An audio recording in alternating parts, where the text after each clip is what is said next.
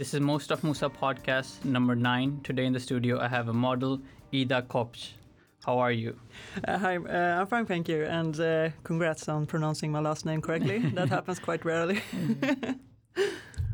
Uh, welcome to the podcast. thank you. Um, happy to be here. Doing a lot of shoots lately. Uh, well, yes. Uh, actually, I've only been doing shooting for about, uh, it's like one year anniversary by now. And uh, so since the summer, I've been doing about two uh, a week in average.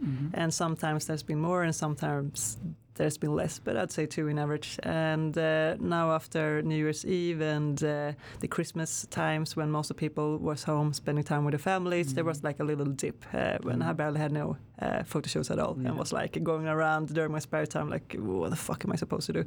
Uh, I almost got anxious and spent more time playing games and just fe- felt shit. But now it's back again. Yeah, yeah. people are coming back the people are eager and so am i. How did you first get into modeling?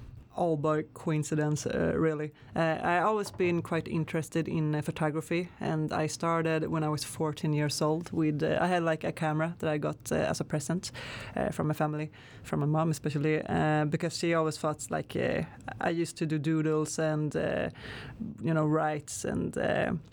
You were a creative person. yeah, I'm a creative beginning. person, and uh, so I liked I like to paint and stuff. And so she gave me a camera and was like, "Yeah, but maybe you can, you know, shoot some uh, portraits or of animals or people or whatever, and get inspiration and try to, you know, paint that and stuff."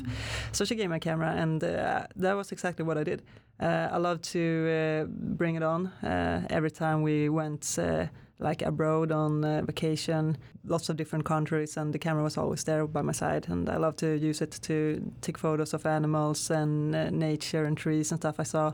And sometimes I would hand it over to my mom and be like, "Hey, take a picture of me." And uh, you know, she's I love her. She's my mom. She wasn't the best on handling the camera. She didn't have that uh, aesthetic eye that, uh, well, I consider myself of having. Uh, but you know, I could make it work. Uh, so I started a little bit with touching and Photoshop to try to make the picture the way I wished my mom would have taken it. Uh, so I kind of uh, started to get uh, learning myself in Photoshop and got self-learned. And I'd say today I'm I'm quite skilled. But anyhow, uh, flash forward several several years later, um, ten years even. On my 24th birthday, uh, she gave me a present called like model for a day. Where you could come to a studio uh, and she had paid uh, a professional photographer to take studio portraits of me and i had never experienced that before. And uh, so this was like one month uh, in february 2020 after my birthday then one month after. And uh, so i went there to a studio and i was like I, I was a newbie. Uh, Yeah, I wasn't that used to being uh, like the the person in front of the camera. Uh, I was more used of being behind the camera and taking the photos. But uh, I still had like this aesthetic vibes, and uh, I got all like all crazy with it and thought it was so much fun. And I wasn't you know stiff like some people can be on the first time, not sure how to pose or uh, do with the body. But I was like, yeah, fuck yeah, it's free real estate. I can just be here and there and there. And so he thought it was real fun too, the photographer, and then just asked me afterwards, "Hey, uh, I got a you know a gig. I got a photo shoot for this company this weekend, like just a few days afterwards, and." You know, you could come if you want. Uh, we're going to shoot for this brand that has this uh, wedding and prom dresses, and I was like, hell yeah, why not? so I went there, and ever since uh, this this thing has just been spinning and keep going uh, afterwards. Like it's like domino bricks. One photographer uh, posts pictures of you, and then other photographers see, and then they reach out, and then more and more domino bricks Yeah. fall. So that's how it worked. But so it's gone quite quick uh, the last year since I started, and. Um, this is uh, something I try to do as much as I can in my spare time. I think it's once again a lot of fun, uh, but it's not my primary job. Yeah. Uh, unfortunately, I'm quite well. I- I'm not old. I'm 25, but the 25 is old in uh, the model industry. so I'm like, uh, it's not time to try to start a fancy career in this. But uh, I enjoy it. I think it's fun, and every now and then you might, you know, earn some money on it. So about a year ago, when you had your first studio photo shoot, and you're here now, and then you had so many shoots and everything. Do you, looking back, do you think you imagine where you are right now? Uh, definitely not. Uh, I didn't have that much of confidence even uh, people might get like no way what are you saying you, you must have like look at these pictures you look so natural and you, you think it's so fun behind the camera yeah i, I do and uh, it also has like it goes hand in hand with my low uh, low confidence actually because uh, I always been uh, well I, I kind of suck at showing emotions actually and uh, always had a little bit of a problem expressing myself and uh, showing what I really want and stuff like that. So uh, the photography and the modeling has kind of been therapeutic uh, for me in that way because behind the camera I feel like in front of the camera I feel free to actually show off expressions and not only Mm. show them but exaggerate them and it's uh, you're supposed to do that they, they will cheer you on and they will enjoy that so you don't feel judged by doing so Mhm. um, so I, I've always had like uh, the modeling stuff like a, f- a thing where I can try and uh, do some expressions that I wished uh, I could show more often but I do it behind the camera instead Mhm. David and I were talking about this last podcast. Like, as photographers or as artists, we have this thing that even though when, when we create something, people are saying, "Oh, this looks so good, amazing," but Yeah. our, our anxiety is kind of saying, "No, that's not good." People are just saying to make you feel better. exactly Do you feel that, oh god uh, or do you really like your work when you when it comes out? I, I often do like it, uh, but I have to like confess that uh, I think it's hard uh, when it comes to the smaller community, uh, like uh, the community I often, uh, you know, meet the TFP community where we do time for prints, uh, where the photographer and the model uh, might do like this project together, and the only thing we earn on it is like the work we do Mhm. but we don't really earn that much money. Uh, so I trust that more because it's more like a friendship stuff and Mhm. the fun of creating together. Like there are two people, and sometimes there's a makeup artist, so three people uh, that are very static and meet it- with each other just to like have fun and try this. And so it feels like that that's more genuine and pure when people are giving you compliments or telling you what they like and not. But whenever it comes to uh, companies and when there's payments involved, uh, which uh, uh, I've I've been in that situation a few times. Uh, then I feel it's a little bit more. It's quite hard to know where where you have people. Uh, like I remember one of my first uh, offers to. Like it was a clothing brand and they wanted me to wear the clothes for the new lookbook and stuff and uh, i didn't find them. They find me through like a tip from uh, a woman I, i've been taking shoots with earlier and they wanted uh, a redhead girl uh, like me. So uh, we're quite few on the market so they didn't have that many to reach out to. Uh, but they reached out to me and i was so happy because i'd never ever gotten like a serious this was supposed to be my first i thought like work where i could get paid and uh, be on like some website showing clothes. I, I was so excited. And then i of course you meet them beforehand and i did just to try some fitting and stuff on the clothes.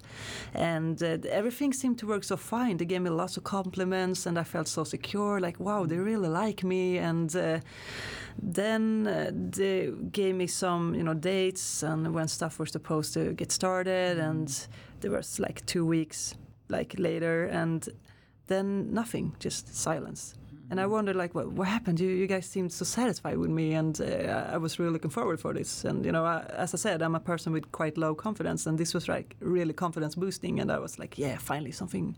Been dreaming about this. And uh, then the date was just like. It's supposed to be tomorrow, guys. Why, why am I not hearing anything? Like I don't know the location, I don't know any time. You just gave me this date. So I tried to reach out to this company and I called them. I sent text messages, and then eventually I got this answer, like, "Oh, sorry, we forgot. You, you know what? Uh, we hired another girl. Like, uh, yeah, we. I'm sorry. We thought she was better for the work. We just forgot to tell you. Sorry." Li- Like the stab in the back, and then I got to my head, like, "No way. You you figured this out yesterday. You knew all along." You, you wasn't satisfied the first time, right? Why couldn't you have told me? Mhm. like so i thought uh, and ever since i and especially for me that was like a disaster for my uh, confidence because it was quite sucky and i was building it up at the time and they just kicked my legs and a little bit more back down the ground than i were to begin Yeah, with so i yeah. had to start all over again uh, because i just felt betrayed you know I- I- it's okay if you don't like somebody it's like a any job interview you know you can be nice during the interview and then just tell them politely afterwards sorry like Yeah, but this yeah, is not for us but they didn't they told me no, I had to you know hunt them down for the answer one day before the actual Mm. shoot, Mm. and they were just like nah. So by that time I had to like start all over. yeah. But but I'd say I'm back and quite better. hmm Do you think it is a Swedish thing to like sugarcoat everything? That even someone is doing a bad job, you're like, no, you're doing a good job. Yeah, I hear you. 100%. I I Mm. think it's quite Swedish. And I noticed uh, by this time, uh, I've been working with quite a lot of uh, people from different countries or, you know, backgrounds. and I always, uh, uh, 100% I can be true about this. I always think it's more fun to, uh, to work with people that has uh, another background than like super Swedish. because Mhm. especially people from um, Middle Eastern or South uh, of Europe, like Mhm. Ukraine, Russia, and Syria and Iran. I've been worked with people from there, and they're always so like. Uh, complementary Mhm. and not in a sugar-coated way that Yeah, feels yeah. false but Mhm. like genuine uh, I think they're very cute, and uh, I wish Swedes could learn from that. I remember this time being in a store in uh, Sollentuna Centrum, uh, where I have uh, a couple of friends that I've been shooting for. Uh, Couture, uh, there's a, like a prom and dress, wedding dress uh, brand. So I was there at their store, and uh, then this customer came in because after all, it's a store. They, they do even if I was there for shooting, they still you know have the store to uh, take care of. So a customer came in, just some random woman, and uh, she was uh, from Syria, just like the the store o- owner, Mhm. uh, Myrna. She was also from Syria, and uh, she just out of nowhere, this customer gave this compliment to Myrna, like, "Oh my God, I, I have to say, you're so beautiful." Mhm. Like th- these people weren't uh, collaborating Mhm. together, or like th- there was no need to say that, but she just she just wanted to say it. And I, I Mhm. thought to myself there, like, this would never ever happen in a normal Swedish store. Mm. Like a random customer wouldn't just tell the cashier or the woman behind how beautiful she looks and then just Mm. walk out. And uh, I think that's I see it quite a lot from people that are not like from uh, Northern Europe. Yeah. I guess it stems from your childhood, from your like teachers or parents. When you do something bad, like you don't want to tell a kid, you want don't want to be rude and tell them, hey, you, you're doing, mm, maybe you're dumb or you're whatever it is. You don't want to put them down, but you don't want to sugarcoat it either. You just have to find like a good middle ground to tell them, hey, failure is a part of life and everyone Yes. fails even adults fail or children fail and then this is the big part is how you come back from that failure and do better next time but you have to it's hard to i guess find the middle ground and if in the childhood if you don't get it some people Yeah. are the opposite when they fail they just like completely lose their confidence or everything or other or the other side of the coin is people get sugar coated so much that then they feel that they don't have to reach like a higher standard and just like they're Mm. happy and satisfied with like being average Yeah, exactly, and I completely agree with you. And that's a big problem uh, I think that we have in Sweden, for example, when it comes to sugarcoating and middle grounds. That uh, children don't get used to uh, what they're supposed to do, or how it feels like uh, failing, and how do I handle these emotions when I fail? Because they're just uh, they're used to the parents telling them that they're the best and how great they Mhm. are, and if they ever get in trouble, the parents will try to fix it. Like Mhm. when it comes to school and grades, if the child comes home, uh, she or he is unhappy about the grades, cries out about it, and then parents they they don't try to help their kid. No, instead they will pick up the phone and take, make a call to uh, the school and the principal there and be like, "Hey, uh, why is my why isn't my kid you know getting better grades?" And th- there's where the conflict starts. Instead of uh, trying to actually educate your your children how to handle Mhm. different situations. Mhm. And I understand you want the best in the world for your child, but you can't expect them to grow up Mhm. and be experienced in life if you don't allow them to experience different things Mhm. and how to handle them. like I've seen uh, in Pakistan, some mothers can be like super overprotective, like, oh my kids, uh, if it's too cold outside, oh, you shouldn't go outside, or if they're like, Mm. if if it's like a small scratch on their knee and they fell down, they're like, oh, you can't play that again, and like super like protective. I understand you're a mother and you're you're looking out for the best of them, but at the same time, when they grow up, they're gonna face those bad situation in real life, and then Yeah. then they're not gonna be able to handle that and don't know what they're supposed to do. Okay, going back to, I didn't know you were a photographer as well.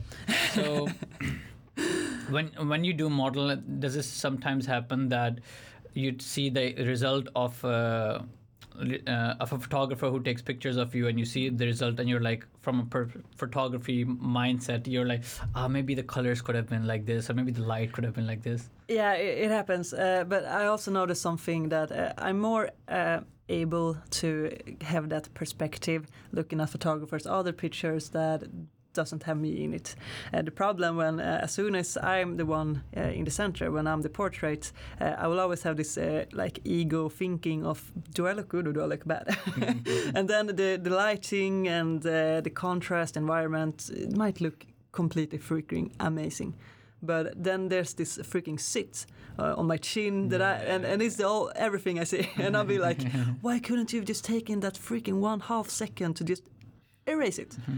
Uh, so, so uh, but but yeah, uh, but looking at other pictures, uh, I can definitely have that perspective and try to judge and uh, get the inspiration from how they set up their lighting and color contrast and stuff. But whenever there's me in the picture, uh, after all, I want to look good. yeah, yeah, yeah, definitely. but of course, not only that. Uh, Mm. I'm very happy if it looks, you know, aesthetical. Plus, you know most about you, so maybe a photographer wouldn't care about like single dot in your chin, but am- you you know yeah. it's there. and I understand. And after all, uh, now during winter time, uh, uh, you know, we don't get that much sun in Sweden. Mhm. But as soon as there's summer, uh, as a quite light skinned, or not just quite, God, my skin tone is like uh, white as an A4. But I get freckles very easily. Mhm. So I understand during the summertime, like, how can you tell what is a freckle, what is a zit? Yeah. so I forgive them. yeah. It blends in perfectly then. You're quite pale, but you're becoming even more paler by dyeing your hair red. you're like leaning into that redheadedness. I understand. That's the worst thing. Like, uh, uh, I think I'm quite, you know, I can have this stone face or poker face, and uh, if I wanted to, even if I was overwhelmed by emotion, I can try to keep to that.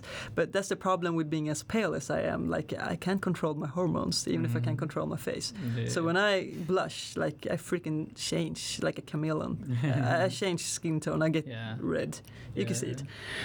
Plus, in the sun, I guess you get sunburned or like easily as well, right? Or Yeah, but, but yeah, I do. But I also quite uh, well handle uh, the sun. Uh, I can. I doesn't get. I'm not a person who get like the Danish flag, as we Mhm. call it, like you reds and whites. Uh, I actually do get brown, yeah. um, and uh, I have to thank my dad for that. It's his genes, Mm. even though I'm like fair toned. But but I do avoid the, the sun still. How did you decide to dye your hair? Because uh, I dyed I dyed my hair a couple of times, and in my opinion, when Really? yeah, yeah. Uh, I- which did color? I tell you, I did green the first time, then I did like pink, like plum color, purplish pinkish. Then I tried to do like white, it didn't work out. It became like a really weird blonde color. Ah, yeah, because you have to do uh, since you're Yeah, yeah, uh, since- dark haired, yeah, you have to take all these steps Yeah. in bleaching. So you have to be all the colors in between. Uh, so it's uh, it's a whole damn project. So, so when you dyed your hair, did people think you're crazy? Did anybody say, uh, "Why are you doing this? What are you doing?" Uh, yeah, uh, so I tried different colors uh, during my lifetime, and uh, actually th- now I forgive me, Father, because I'm about to sin. I'm about to Mhm. exploit myself as a non-ginger. I'm actually dark blonde, uh, uh, so that's my natural hair color. Uh, but I tried uh, pink once. Uh, it was on my like bucket list. Like before I die, I have to try a crazy hair color. How old were you then? Uh, 2018. so it was like yeah, three years ago. Holy crap! I was 22, and uh, so I tried pink uh, because I figured like I can't wait all my life and do it later. If I should do it, I should do it now while I'm young and while it's fun. Mhm. Uh, and of course, you can do it when you're older too. I think uh, Yeah, I've seen all, yeah. all the ladies rocking pink, and they're, they're freaking awesome. Uh, I've the- seen some questionable colors on old ladies. You might have. Uh, well, me too. Uh, I'm not trying to diss anyone No, here, yeah. but I think it uh, looks more uh, on Mhm. me, on myself. I, I thought it would be more playful uh, if I tried it w- when I was young. So I did, and I'm happy that I did uh, did it. Never regret, regretted it a single day. Um, and then afterwards, uh, I was like, no, but it's while it's pinkish, like I'm not going back to blonde, and I'm not going to wait for it to grow back out. Like it will take years. So I was like, I'm gonna try red. Like it's going to look more natural, but I'm not making that uh, huge of an adjustments, and Mhm. I can just go to the hairdresser and be like, I want this color, and they can do it uh, just on one appointment instead of bleaching it all over again Yeah, and yeah. uh, risking damaging your hair. So I tried red, and uh, I felt like this was the hair color I was supposed to be born with, but I never was because it suited me so well. And um, so ever since, I've been just sticking to it, Mhm. like for three years. And uh, I'm still going with it, Mhm. and uh, I'm going my next. Uh, th- that's the sad part, though, since unfortunately it isn't my natural hair col- color. I have to every now and then go to a hairdresser Mhm. if I'm not doing myself and just recolor it to keep the color, because otherwise I'm getting, you know, Yeah, yeah. How often do you have to recolor? it? about uh, well my hair is growing fascinatingly fast actually and i'm happy Mhm. for that because i want to have long Mhm. hair uh, but then there's the downside i have to recolor it more often Mhm. because it is growing Mhm. fast and i'd say every third month but you can see it way more Mhm. earlier Okay. than so Mhm. i just look at my growth i have Mhm. right now and uh, the last time i colored my hair was uh, just before christmas so at the end of december Mhm. so it's been about two months Okay, okay. and they say hair grow one centimeter every month. Like, Mm. bitch, no, mine, mine is growing faster than that. But uh, al- yeah, I've also noticed that uh, gamer girls do like color their hair a lot. Does that fa- play a factor as uh, well? uh, no, but it could have. but no, uh, in my case, uh, I am a gamer girl. That is correct.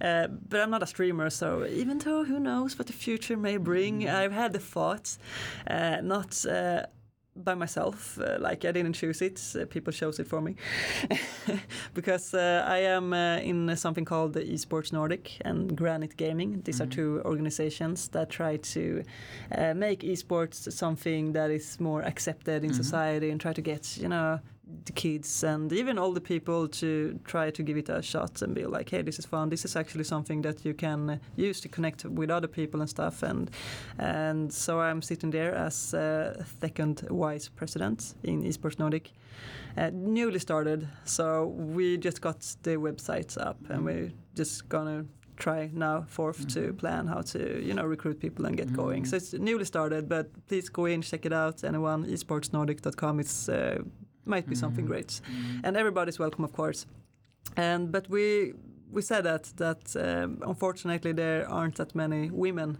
in esports and uh, and I'm very interested and it, so they told me like hey Ida you should try do some streaming like Mhm. it doesn't even have to be good because that that's not what esports nordic is about like if you are really good we will try to help you of course Mhm. and set up a team and so you can be playing and uh, compete uh, Mhm. you know compete in the games you prefer but the whole thing about us is like it's supposed to be fun and it's supposed Mhm. to connect to people so just try do some streaming and that will be like good for us to show that Yeah. Even in this in a, a day, day and age, like people of our age are like still hesitant to go into gaming as like a profession or a career. Yeah. Like if there's a hierarchy of different careers, and then like lawyers, doctors, and engineers on the top, yeah. Artists are lower than them, and then gamers are even lower than them. yeah and uh, i mean it's a very tough industry too because there are so many lots and lots of millions of people playing out there. Mm. and in order to achieve you know reach to the top you have to be like in this 0.00 something percentage of people that are that good at the game. Uh, you can still be like freaking good but you won't be able to you know make a living of it Um, but you can still like for fun just like i'm Mm. doing with the modeling i think it's fun uh, i enjoy it and sometimes um, i get some payments and you can Mhm. still do that uh, as a good gamer even if you're not like in the very very few best Yeah. percentage you have to be good at the game. Plus, if you're doing commentary or something, you have to be unique as well. Yeah, there are when- hundreds wh- of other people doing the same thing, in the exactly same game. when it comes to streaming yeah uh, but we'll see what that brings uh, this is like a contradiction because i'm not that uh, I I don't love having all the spotlight on me and uh, show myself off too much. Well, then you can do. But people be like, but, but what? You're you're modeling. But yeah, but it actually applies more to my creative side where I like to Ah. create art, and of course uh, I get to like. I become friends with people and I enjoy the companies and stuff. Then I want it to be, you know, go well for them. Mhm. And if I can help out, I love to. but with that, there will always be this. Uh, this thing that the more the better it goes for the company and the people you're shooting for, the more I, as the model Mm. for that concept, am going to be seen. So I have to accept it, and it's quite cool. Uh, but uh, I think the lots of fear uh, lingers in me being a perfectionist and always wanting to deliver well results. And Mm. so I think my fear is that if too many people were to acknowledge me or see me, Mm. then I will receive hate. I, I usually have like this uh, quote I say. I would like to say that I came up with it. Nobody, please steal it. uh, it's uh, RT rated. But uh, that you cannot be famous unless without having any haters. Like haters that's is true. going to be one of the first proofs that you are achieving fame Mhm.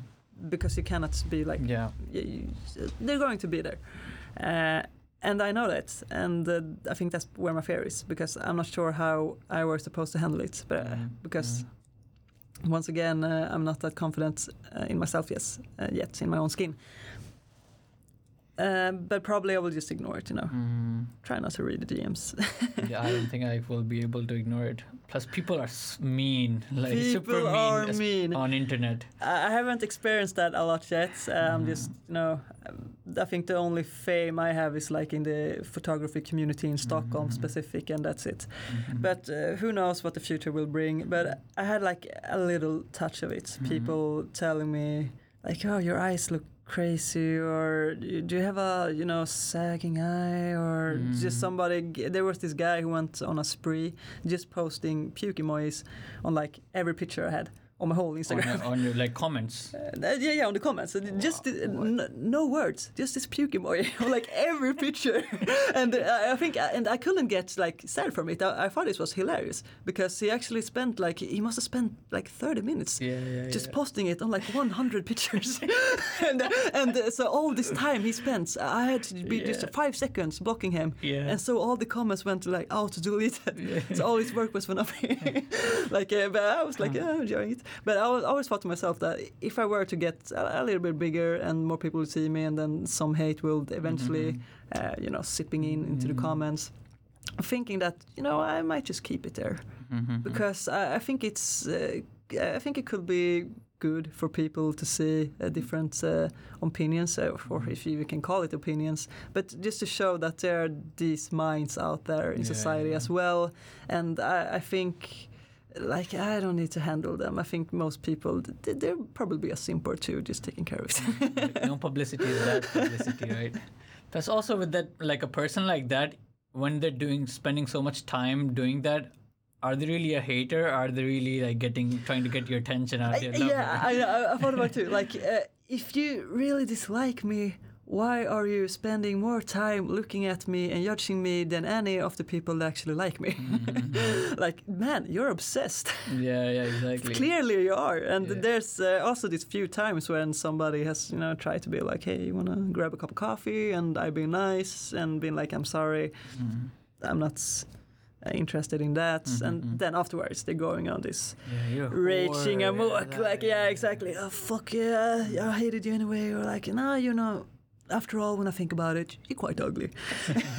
What Yeah. if after they say all that bad stuff, then you say, "Yeah, I'll go out." yeah, exactly. I, I should do that next time. Just to mind fuck with them and then be like, haha, just kidding. But- anyway, people are amazing. in, in so many cases, I've noticed that myself. I used to get in a lot of internet arguments, but then I realized there's a better way. Instead of like trying to argue with them, if you don't like their opinion or their post or whatever, you can just hide like their whole profile. Just click on the hide notification, and you'll see all the other posts from in the same group or page. You just won't see that person. Just block them out. Yeah. It's so easy, but people are like, oh, I want to tell them my mind, you know? it's fun to have like a little back and forth if you don't like, if you know that it's not serious and you're kind of trolling Mm. with them. Yeah. But it gets bad when when you're as much invested emotionally as the other person. I, I completely understand, but I think that will probably be my answer. Like uh, how to handle it in the future if it ever were to occur. That Mm. uh, I will get more attention and people will and yeah, by that I will do, Mhm. Of course get more haters. But probably I should you know just be like a troll. That- That's how you handle it. Yeah. Just just play with it, have fun. And I also think that by the time you get more immune to it, because Mhm. it becomes, uh, it's more stupid. I mean, there's rarely anyone giving a, a bad or negative opinion on you that actually has a valid point, that actually takes the time to explain and motivate. They never do that. They just Mm. throw out uh, so, something hateful and Mm. short. And that's how you can distinguish madness from valid points, I think. Yeah.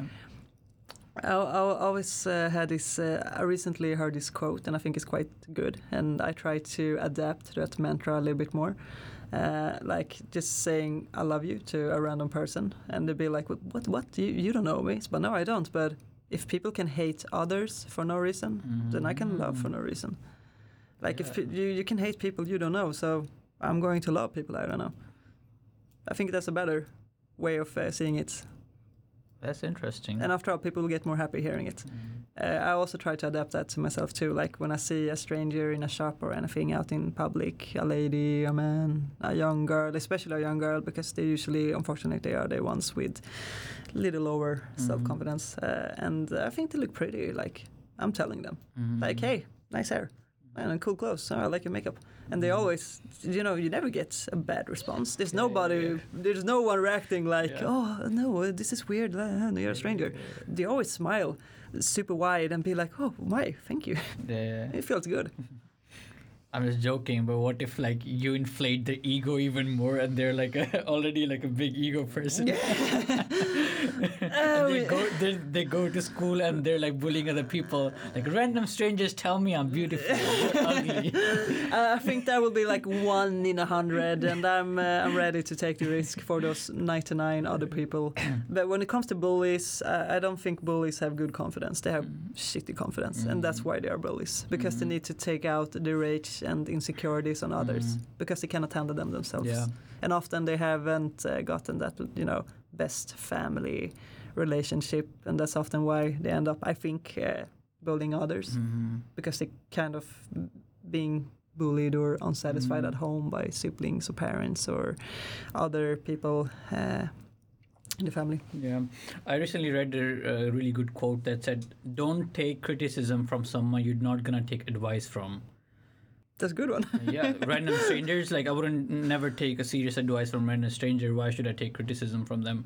While if I if it's a family member or like a friend who tells Yeah. me, okay, you're doing this wrong, then I will take the yeah. I mean, I need to look into this thing that I'm doing. yeah that's actually quite true Mm. Plus, also like you, the thing you talked about bullying is uh, also like a quote I heard is called "hurt people hurt people." So bullies, they Mm. have. I used to be a bully in school, and I still regret it to this day because I was a bully because I was bullying. I was being bullied by someone else at the same time. I didn't know how to press, process and express those emotions, Mm. or like how to deal with them. I was like really young kid, and then instead I used. I thought, okay, an older person is bullying me. Maybe that's what older people are supposed to do. So I was reenacted that same behavior behavior towards like people younger than me. Yeah, I can easily see how you like wind up in that. Uh, you know, it's, it's kind of a trap because uh, when you're young and uh, you're not mature yet, you're still evolving and learning and processing stuff in life and trying to find uh, where you fit or not. And it's easily to, like, kids often uh, see upon older kids or adults as, you know, people to be taught from, Mm. and uh, they often, often uh, I- idolize them Mm. uh, because they're older, and that's we always have that in us. Uh, so I understand that it's quite easy for a child uh, like you were to end up uh, thinking like, but this is probably how it's supposed to be, like, right? Uh, so I understand it, and uh, I can't blame it, and I'm also quite uh, happy, like. Uh, that you come to re- realization and processing now of uh, you know wh- why Mm. things Yeah, yeah. look like that. And uh, I, I do think like you probably have a lot to learn uh, to others, teach them uh, that are like in the same position. It's hard, like those things that, um, like some dumb things you used to do in your childhood, and then now you realize how stupid that was. I wish I just could have a time machine, go back and just Yeah. change that. but you yeah, just have I to understand. I, I get also used to living with those. Like a problem uh, thing I'm trying to get better at is like when you're uh, like this full, just all stoked up with emotions, and uh, you often you know get lost in them, and you're not really uh, thinking or giving that much time uh, behind the words you choose. Uh, and then afterwards, when you can think rationally again, when you're when you're lashed out as before, when it's done, and you can think rationally, uh, you realize like, what, what the fuck what was I saying that for? You know. Uh, and there's been like plenty of times where I've been texting stuff to uh, people I care care for, and in the moment when I was texting this specific stuff, uh, I thought it was like super clear Mhm. what I meant. Like, the, come on, the message is is right there, put there, and I Mhm. think that I expressed my emotions very well because that was how I was feeling at the time. Because I was either super sad or Mhm. hurt or something Mhm. and then a few days afterwards i'm going back reading the same message i'm feeling way better now and i'm like no. Why you know i, I didn't Yeah. put the message Mhm. forward well I, understand this person got confused Mhm. like i should have been telling him this or yeah. her that you know Our emotions take over instead of like our reasoning part of the brain. yeah There is another quote. I just say so many quotes, but there is another quote that goes like, um, "Don't make a decision when you're angry, and don't make a promise when you're happy." Mm. So you always want to be. My uh, thing is whenever I'm, whenever I'm in a position to make like a big decision in my life, I take a, sleep on it, like take a nap or maybe yeah I sleep at night and then wake up in the morning. If I feel still feel the same way, then I would make that decision. Uh, I think it's a valid point, and normally, uh, well, not normally. I actually am that kind of person who is uh, super allergic to people that has, you know, these uh, paintings in their house with just quotes, and then there's some pretty tree, and then Yeah. there's a quote underneath. Live, laugh. Uh, like I live, laugh, love, forgive. Like I, I can't take that. Uh, I'm super allergic to it. But uh, there are. You, you shouldn't, you know, put everybody uh, at the same, you know, over the same edge. And uh, I think, uh, of course, there are lots of good quotes out there that you can learn from. You don't necessarily need to.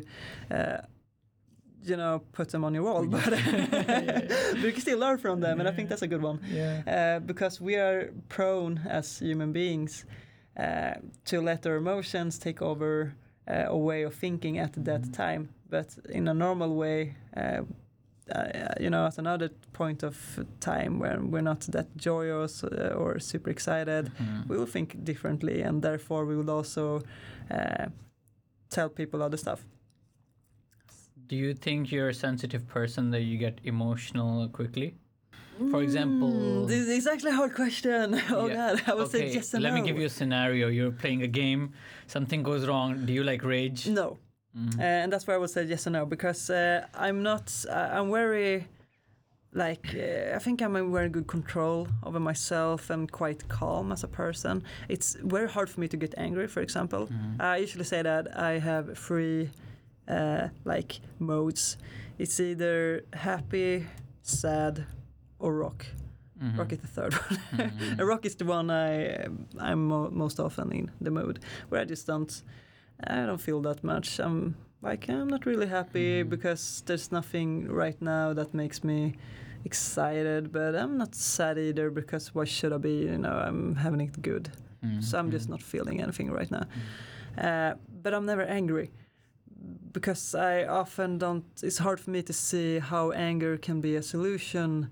And in those positions where others will get angry because they're like frustrated over another person and how they're expressing themselves or something happened uh, that they just dislike at work, that would instead make me sad than angry Mhm. because uh, if I care for something a lot, then it, it will just make me sad if, if things didn't turn out as I Mhm. hoped they would. It would not make me angry because I'm caring for this. Uh, I want it to be better, and I won't give you anger because I do care for you, and I will be the one to put myself down on the ground Mhm. and rather uh, either being begging for forgiveness or Mhm.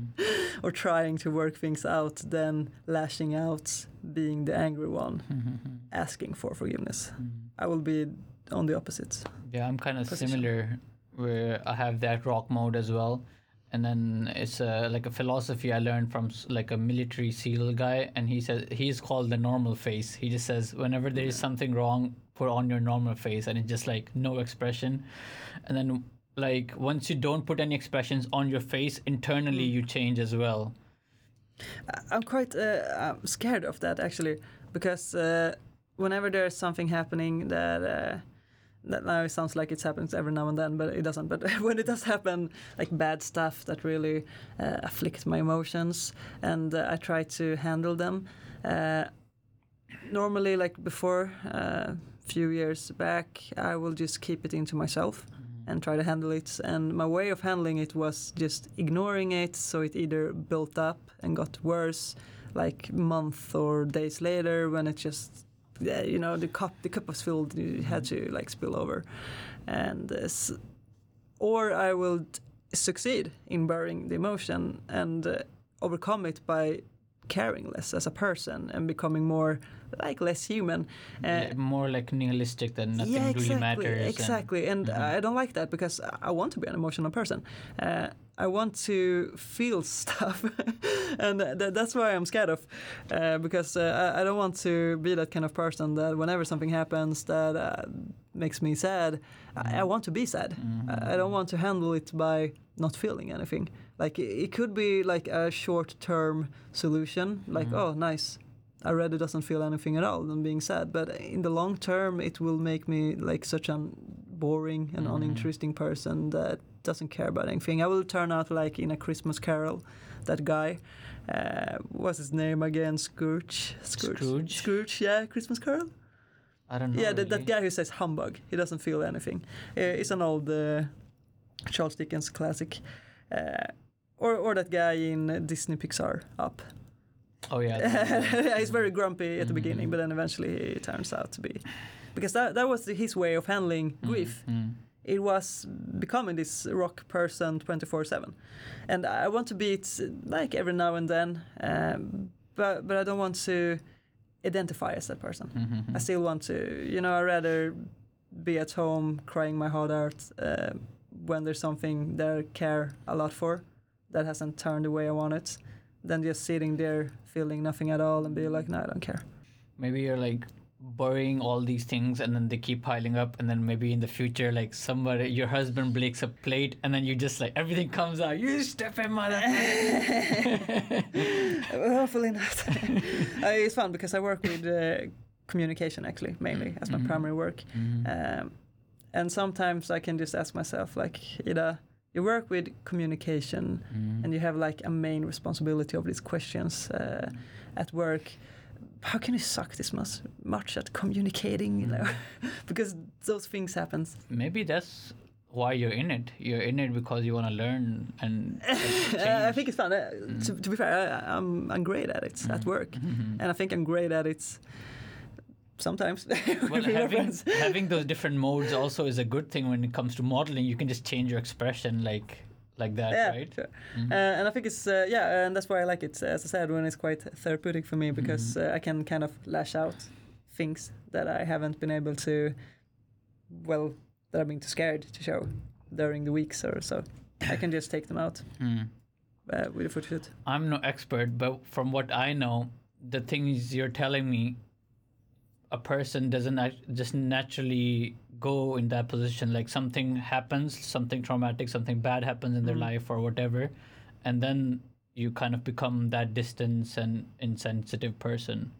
Did that something happen to you? No, uh, Was it just natural? no, it's actually no, uh, nothing particularly. Mm. Uh, but I've always been a loner. I think that's why. Mhm. Uh, I've always been like for most time uh, of my childhood and going to school and stuff. Of course, I mean I have friends uh, Yeah, yeah, that. I have since uh, child legs, and I still have Mhm. them. They're my best friends uh, from the small town, Mhm. Mariefred, where I'm from. Uh, but they're quite few. They're not that many. Like a few very close friends, and I rather have few close friends than many Yeah. like that you don't know that well. Um, but uh, and I can always uh, rely on them, and if there's something I want to talk about, I feel very safe doing so, and they're great listeners and stuff. yeah. But they are well. Once again, they're quite few. Not everybody lives in Stockholm. They can be busy with other Yeah, stuff, and uh, as a friend, you don't always want to be, you know, giving troubles to others. Like after all, I can do it every now and then, but I don't want to overwhelm them with my problems all the Mhm. time. Um, so I think it's more on that point uh, that most of my school time uh, I spent by myself, and sometimes with friends, but not that many. Uh, I never was, for example, that person to. Uh, well, first of all, I'm from a quite small town. There's Where are you not from? Mariefred. It's about four thousand citizens, but not everybody is in like in the middle of the city. It's quite. Mhm. Uh, a little bit here and there, Mhm. and some on the countryside and stuff. Uh, just just one school, for example. When I grew up, now there's two, but Mhm. back then there, there were just one school. yeah. So during your spare time back then, there wasn't that much to do. Either you were hanging out with friends, and or you were just hanging out at your room at home. Mhm. and uh, like uh, as you grew older, like 14, 15, uh, during eighth and ninth grade, most people were experiencing and you know trying and testing, going out and uh, drinking, having parties, drinking alcohol, dating. Those kind of stuff never did. They never was a thing for me. Mm. Like for example, I'm teetotal. I don't drink alcohol at all. I never have. Uh, so parties never. Uh, you know, I wasn't. Uh, I didn't have any interest in them. I rather sat at home reading books or playing games Mm. mostly I read books, and uh, so I kind of missed out a lot. And those few times I actually tried to hang out, be like, "Oh, I'm not going to drink, but I just want to have like fun time with Mhm. these few guys I like and try to, you know. Uh, and it always worked out for a while at the beginning, and then people were eventually getting drunk, and things were, you know, might have gone south and stuff Mhm. like that. And then you couldn't really uh, relate any anymore because you were like, yeah, super bright in your head, and everybody yeah, was just wasted, and you were like, I'm going home reading my book. people i don't drink either so people who don't drink no people who drink don't realize how weird it gets when you're drunk and you're the only person who's sober and then the other people are not. Yeah, Like, exactly. I, I notice that all the time when we're with my friends and then they're getting a bit tipsy and then i'm sober and then i clearly see like a difference in like their behavior when as they're getting drunker and drunker. Uh, and they, they, they don't feel like they seem yeah it's, uh, they're still the same uh, yeah. I don't want to be i don't want to see that person even though they're my friend i don't want to see that side of that person yeah, uh, there most people like everybody has their as my understanding like i don't know what it's like being drunk because hand on my heart i never have been drunk. I like i've tasted alcohol. Like when a friend gets a drink and they'll be Mhm. like oh this is pina colada i want to taste and i've been like yeah sure and then i take a sip.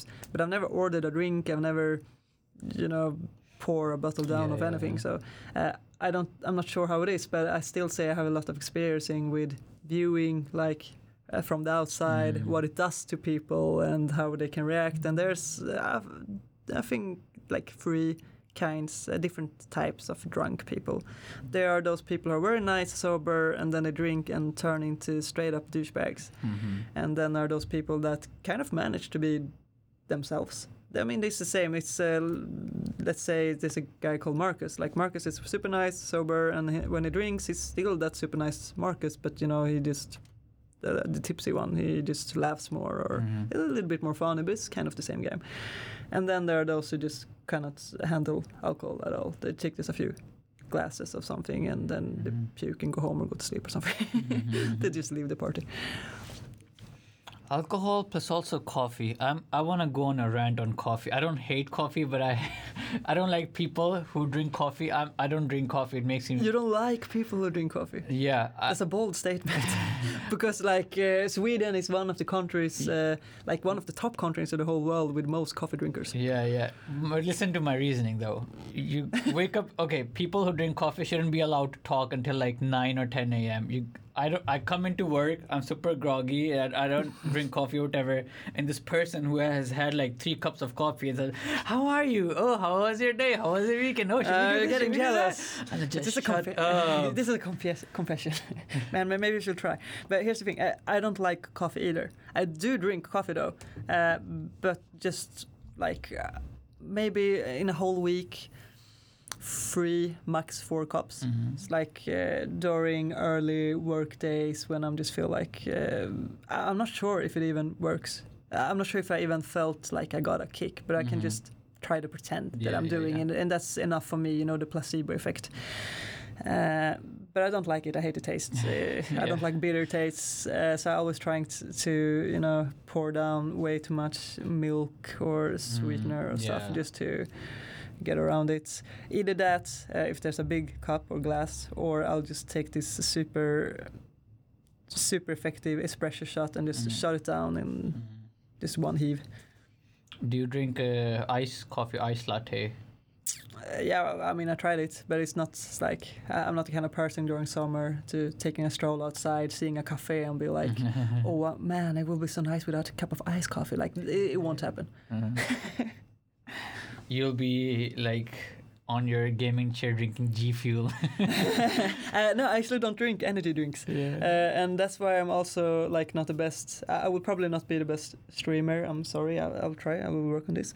Maybe coffee will do. But uh, I don't drink energy drinks.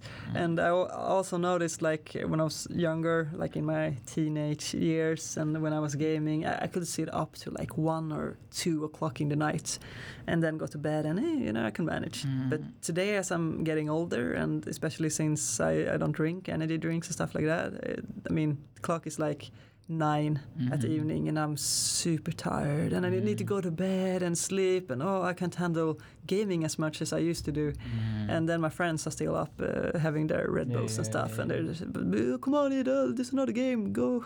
No, Mm. no, man, I have to go to sleep. I take naps. I get like super sleepy as well, so I take like a one or two hour naps, and then I could stay awake the whole night or something. Uh, naps are, yeah, they're quite uh, mischievous in that way. Like, if you take a nap for too long, you're fucked for the rest of the day. Your, your sleeping pattern is just destroyed. Mm-hmm. Yeah, Uh, and when you're actually having your normal bedtime, it, it won't work. You will just be so en- energetic. But if you Mm. manage to have that, like, it's like this thin golden line of a perfect nap, yeah, like yeah. 15 minutes yeah. max. If you manage to like have that, so, so you must uh, put your like uh, alarm clock or something on. It takes Uh, me an hour just to get to sleep. I don't know if people s- take a nap for 15 minutes. Cool work. But that's the same thing when it comes to all this tiredness and stuff uh, with not drinking alcohol, for example. If you go back to that subject, uh, when you're out with friends, uh, I also noticed like they, they're quite, you know, they, they can keep going for hours uh, in the night because uh, it's- they're drinking alcohol Yeah, and that yeah. kind of has that effect. It makes you more alert. Uh, for some people, then there's these few guys who just get tired and go home Yeah. and get drunk, as I some, they throw up in the shower and go to bed. But anyway, most people they. Seems like you had some personal experiences. I can see it flash before my eyes, like it numb back in the days. But there's these people. Uh, most people get alert by alcohol, so they can just keep going and be like, Mm. "Woo, party all night!" Uh, and once again, I'm that person, super sober. It's nine or ten o'clock, and I just be like, "Guys, please, are we, can we go home?" Mm, And then everybody's like, "Oh no, come on!" yeah. And you're feeling like you don't want to let the team down because you're the only one, so you're like Mhm. pressing a few yeah, yeah, hour more and you're just dead. But then there's this plus side. Next morning, you have a good sleep, go up, make some pancake breakfast, and you're Mhm. happy while your friends are just laying there for the Yeah, rest of the day. Yeah, hungover, headache, and I'll be like, oh, oh nice, good day. I, I've decided I used to be like f- felt that person as well. I don't want to be a buzzkill while everyone else is drinking. I just like decided one day that I'm not gonna go to any bars or drinking places with my friends. Whenever Right. they're going out, I'm like I'm not going like completely. Hey, And- we're quite opposite from me because uh, I still enjoy going out with my Mhm. friends and even if they drink, but I don't hang around more Mm. than what I'm actually enjoying. Mhm. Like I enjoy the time with my friends, uh, especially if there's just a few close friends. Then it won't, you know, it, things won't get crazy. yeah, you're comfortable with it. You're comfortable and things won't get crazy. Nobody's going to be like, oh, let's go to this uh, very suspicious, uh, Mm. you know, nightclub and dance on Mm. the tables. That that won't happen. They will just sit there having a good time, talking shit, while they have a beer or two. You know, Mm. I think that's fine. But whenever there's like a, a bigger a group of people, and the whole plan for the night is to start at this bar, then go to this bar, this bar, and then then we end up at this nightclub, Yeah, yeah. and then we have some uh, after party at this apartment. Then Yeah. like no, uh, I will stick around maybe for the first two bars. Uh, while it's still fun and while I can still enjoy it and actually, you know, talk to you guys, and then I will go home.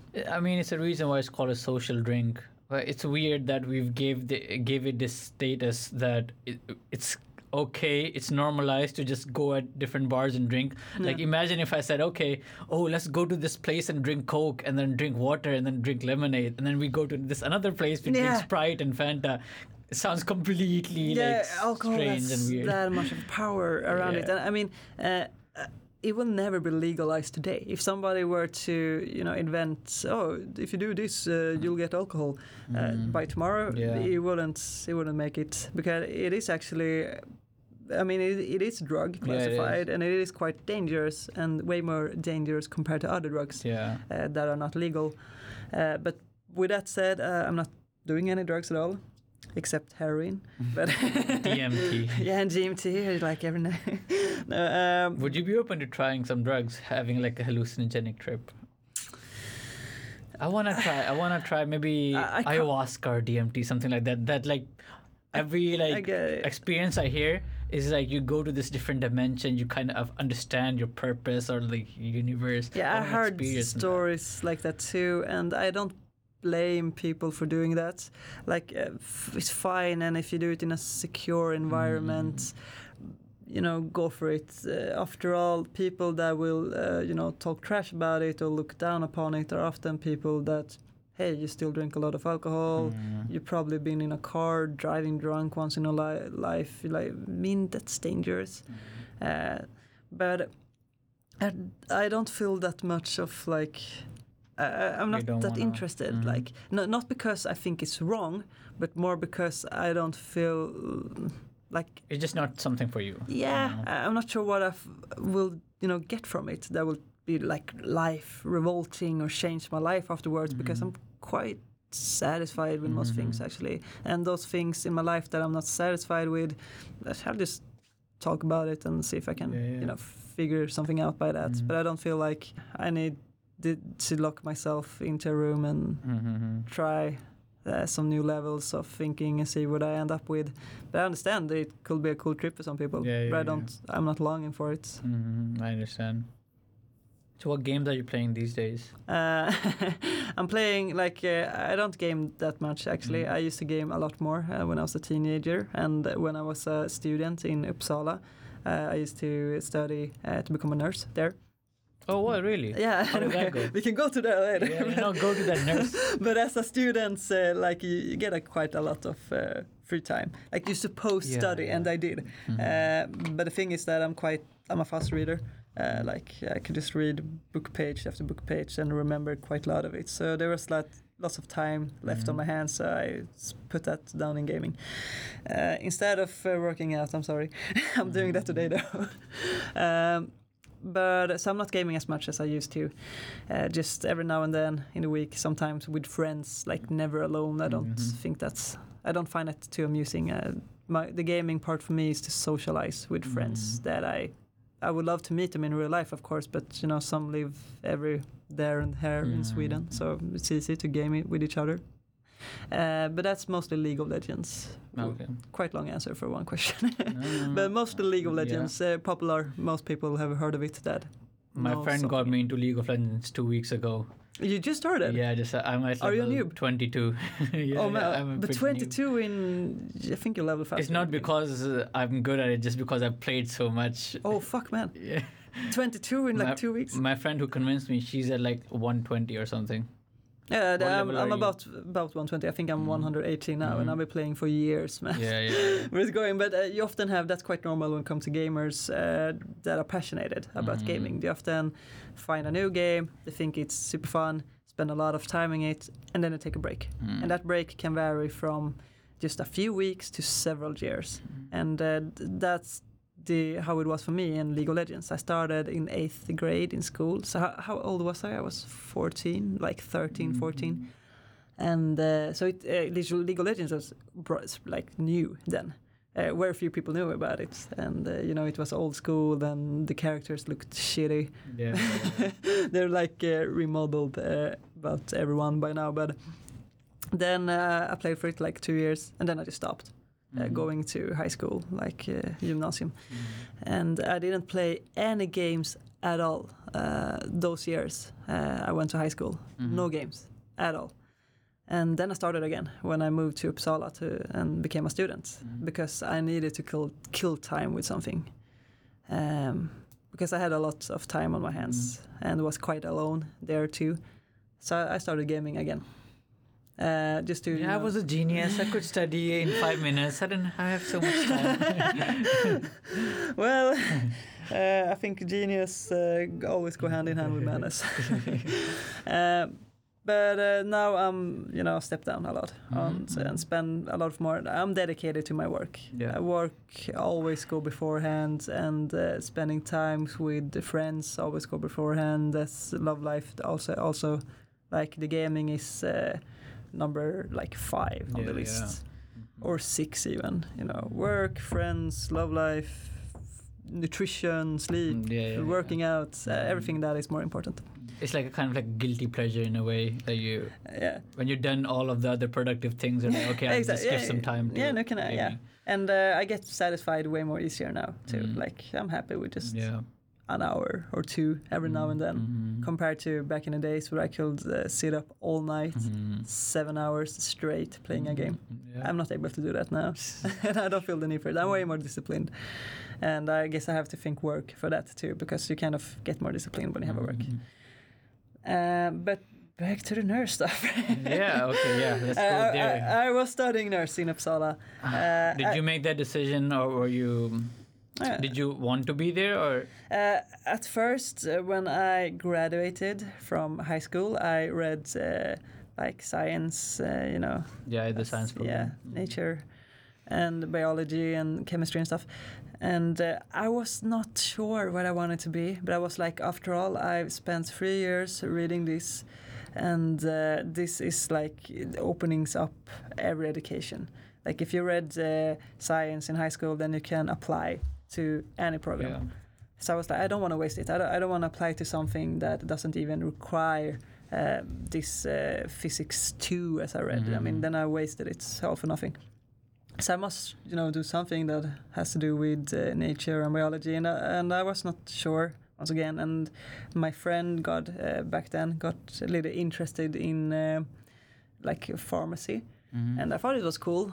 Uh, like, yeah, sounds cool. Like, I think it's super high tech, being able to understand medicine. And uh, I was, uh, as a fitness freak back then, I still am a little bit, but way more back then. I was Mhm. almost orthorec- or uh, orthorexic, like uh, on a level that was you were uh, gym bro. obsessed, you know, about being fit and healthy, and I put a lot of uh, thought behind every single stuff that I put into my body. Uh, and so I thought, like, uh, knowing everything about health and medicine, yeah, cool. I, I want to try that. So uh, I studied uh, pharmacy uh, for about one year in Uppsala and figure out that uh, this hardcore level of chemistry is not for me. Mhm. uh, I think just those uh, exams, man, we, we didn't even write like a single sentence on the questions because you were just painting molecules. That, that, that's Uh-huh. like a question, like uh, tell me what happens when this electron jumps and becomes this, uh, you know, atom and stuff. Yeah, yeah, yeah. So we're just, uh, you know, we were just painting uh, molecules and uh, arrows on what electron jumped to where, and then it became this stuff, and you know, and it looked cool, but I didn't understand it. I, I was just goofy. I was like, I don't fucking get it, man. I want less chemistry, more biology. Okay. But I'm still super interested in health, so I figured, you know, nurse could do, and. Uh, why not? I want to be a nurse because then I can become a midwife. Because uh, in order to become a midwife, then you have to be a nurse beforehand Mhm. because that's a type of specialization. And I came to that decision. I, of course, I always looked a little bit on, uh, you know, becoming a doctor, and my grades they were good, they were. But becoming a doctor is like one of the most popular educations, uh, like Yeah, programs in yeah. Sweden. You need to have like flawless A's straight through. I didn't have that. I was able to get into doctor program in Örebro län if I wanted to. uh, because that's the lowest one in Sweden, and for good reasons. Nobody wants to live in Örebro. Neither did I. so I was like, no, fuck that. I want to become a midwife uh, because then I can take care of women, and I think that Sweden has like an embarrassing low standard. It used to be great when it comes to um, taking care of pregnancies and the uh, giving birth. yeah, yeah. Uh, yeah, whole that uh, spectrum. Like the whole labor process. the whole labor process. Sweden used to be great at it, but during the last years, uh, more population, you know, worse economy for the welfare system and stuff. Things have just gone a little bit downhill, and uh, we're not that good anymore. Like or Norway, Norway and Finland and Denmark, or you know all these n- countries in the north that we're always comparing each other against uh, have become so much better than us and we're just lacking behind.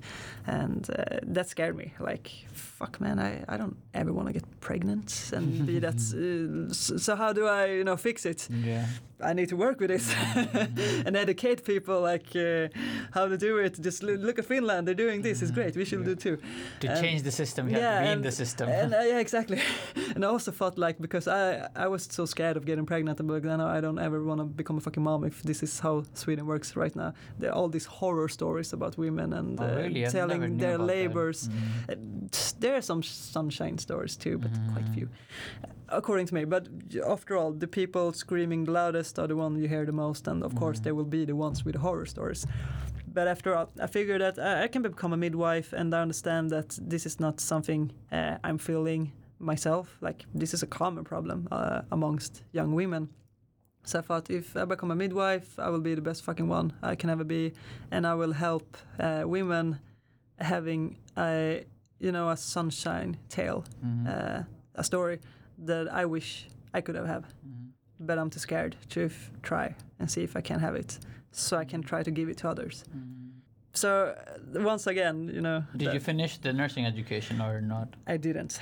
I came halfway through. It's uh, three years, so I read one and a half year, and I would love to have finished it.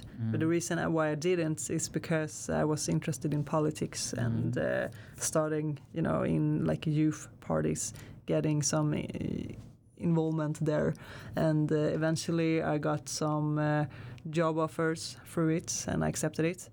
Uh, because it, it was a good offer, and the salary they offered me was about the same as I would have gi- be getting Mm. as a nurse. Yeah. So I was like, yeah, Yeah.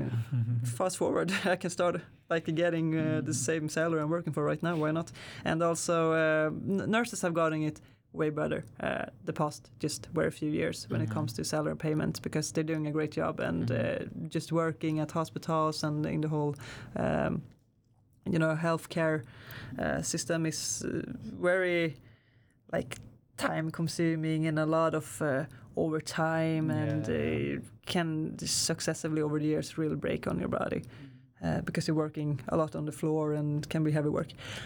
Um, and after all, you're, you're saving life, damn it. they, they deserve better. Uh, but it's gotten better uh, during the, the time. But it used to be like uh, for a new newly educated nurse, like 22,000 a month. That's Mm. peanuts Yeah. compared to the actual work they're doing. But uh, nowadays, a newly educated nurse can actually uh, start uh, with like no specialization, start with a 32. So it's like 10,000 more just in a few years. Uh, but then there's the problem, like the new ones can uh, they can say that they want 32 a month, just newly educated, and then meanwhile there are these nurses that's been working for several years, like 20, 30 years as a nurse, Mhm. and they have 32. Like what what Mhm. happened with their Yeah, yeah, salary. Yeah. uh, payments. Uh, so, but anyway, uh, so but I did accept the job um, to work with politics here in Stockholm, and uh, I have just be, keep doing that ever since. And uh, if they, I was told like my parents and friends that if things were going to get like all fucked up and I won't be able to work with politics anymore. After all, it's a sensitive subject, and uh, Mm. the ones that de- decide if you're going to have a work or not are like it's you people who vote for the party or not. Mhm. Uh, so if uh, things were supposed, you know, a few years uh, ahead from when I started working with it, uh, a few years later, if things were supposed to get downhill, then I could always get back uh, studying a nurse. because uh, it doesn't matter uh, what political view you have. This is a work that we we need people on the floor, hmm and uh, you can easily just get into get into it again if you want to. Maybe if you have like a higher ranking seat in politics, you can change the whole nursing situation. Uh, yeah, I'm, I'm actually in that position right now because Uh, yeah, yeah, yeah. I work for Region Stockholm. Uh, like uh, they used to call it. Th- this is when it gets tricky because Sweden has their own like political system. Uh, I'm not sure how to say like, landsting in in English, but we have like uh, Landscape. yeah, but uh, there's uh, like uh, for the whole like a region. Okay. That, that's also why they changed the name from Landsting to Region, region, Mhm. because uh, Europe has like that kind kind of name for it, so it will be Mhm. easier to talk about it and discuss Mhm. it uh, with other countries. But there's like regions. We have 21 in Sweden, uh, based on like bigger scale. Oh, you mean like Stockholm land? Yes, the and Sto- yeah, land. like Okay, exactly, okay, like the okay, land. Okay. Uh, Stockholm is one region, for example. Um, so I'm working for the region here, and uh, the region uh, main area they're supposed to take care of is uh, the healthcare system. Uh, so my Mm. education, even if it was just halfway through the program, it works quite well with Mhm. applying it to what I'm doing right now. And after all, uh, I'm not an educated nurse. Like Mhm. uh, I didn't take fully because I didn't uh, examinate Mhm. but uh, I can still work if I wanted to uh, apply uh, to like a hospital or uh, something like that because uh, after one year of studying and I did study one and a half year you get considered as like undersköterska which is Uh-huh, like yeah. Uh, yeah the, the step before nurse kind of like assistant nurse. yeah assistant nurse kind of yeah. but uh, Okay, no cool. interest in that Mhm. either midwife or politics Yeah. Cool. Cool. And so, what do you have like a career goal right now? Do you wanna? Would you consider becoming a professional full time model, or do you wanna just focus on that political side of Uh, things? as a realist, uh, full-time professional model, I'm not. I don't think that's uh, a probability, uh, because uh, like you can be good. Working with photographers and the companies and uh, I, I do think I can deliver behind the camera. I'm quite confident in that uh, just from the response I've gotten. And uh, because I know that I am 100% enjoying it also and that Mhm. is very important and you can almost see it through pictures if somebody is stiff or insecure or if somebody is just having time of their life.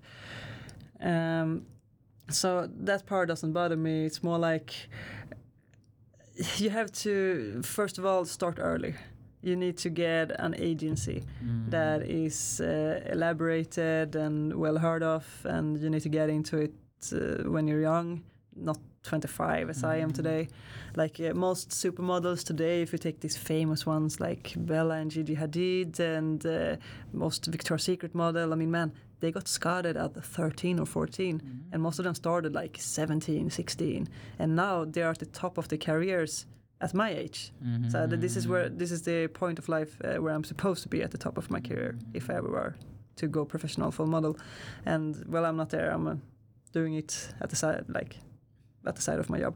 Mhm. Uh, so that is one spectrum. Like it's a little bit too late. Uh, second, uh, um, I am 172 centimeters.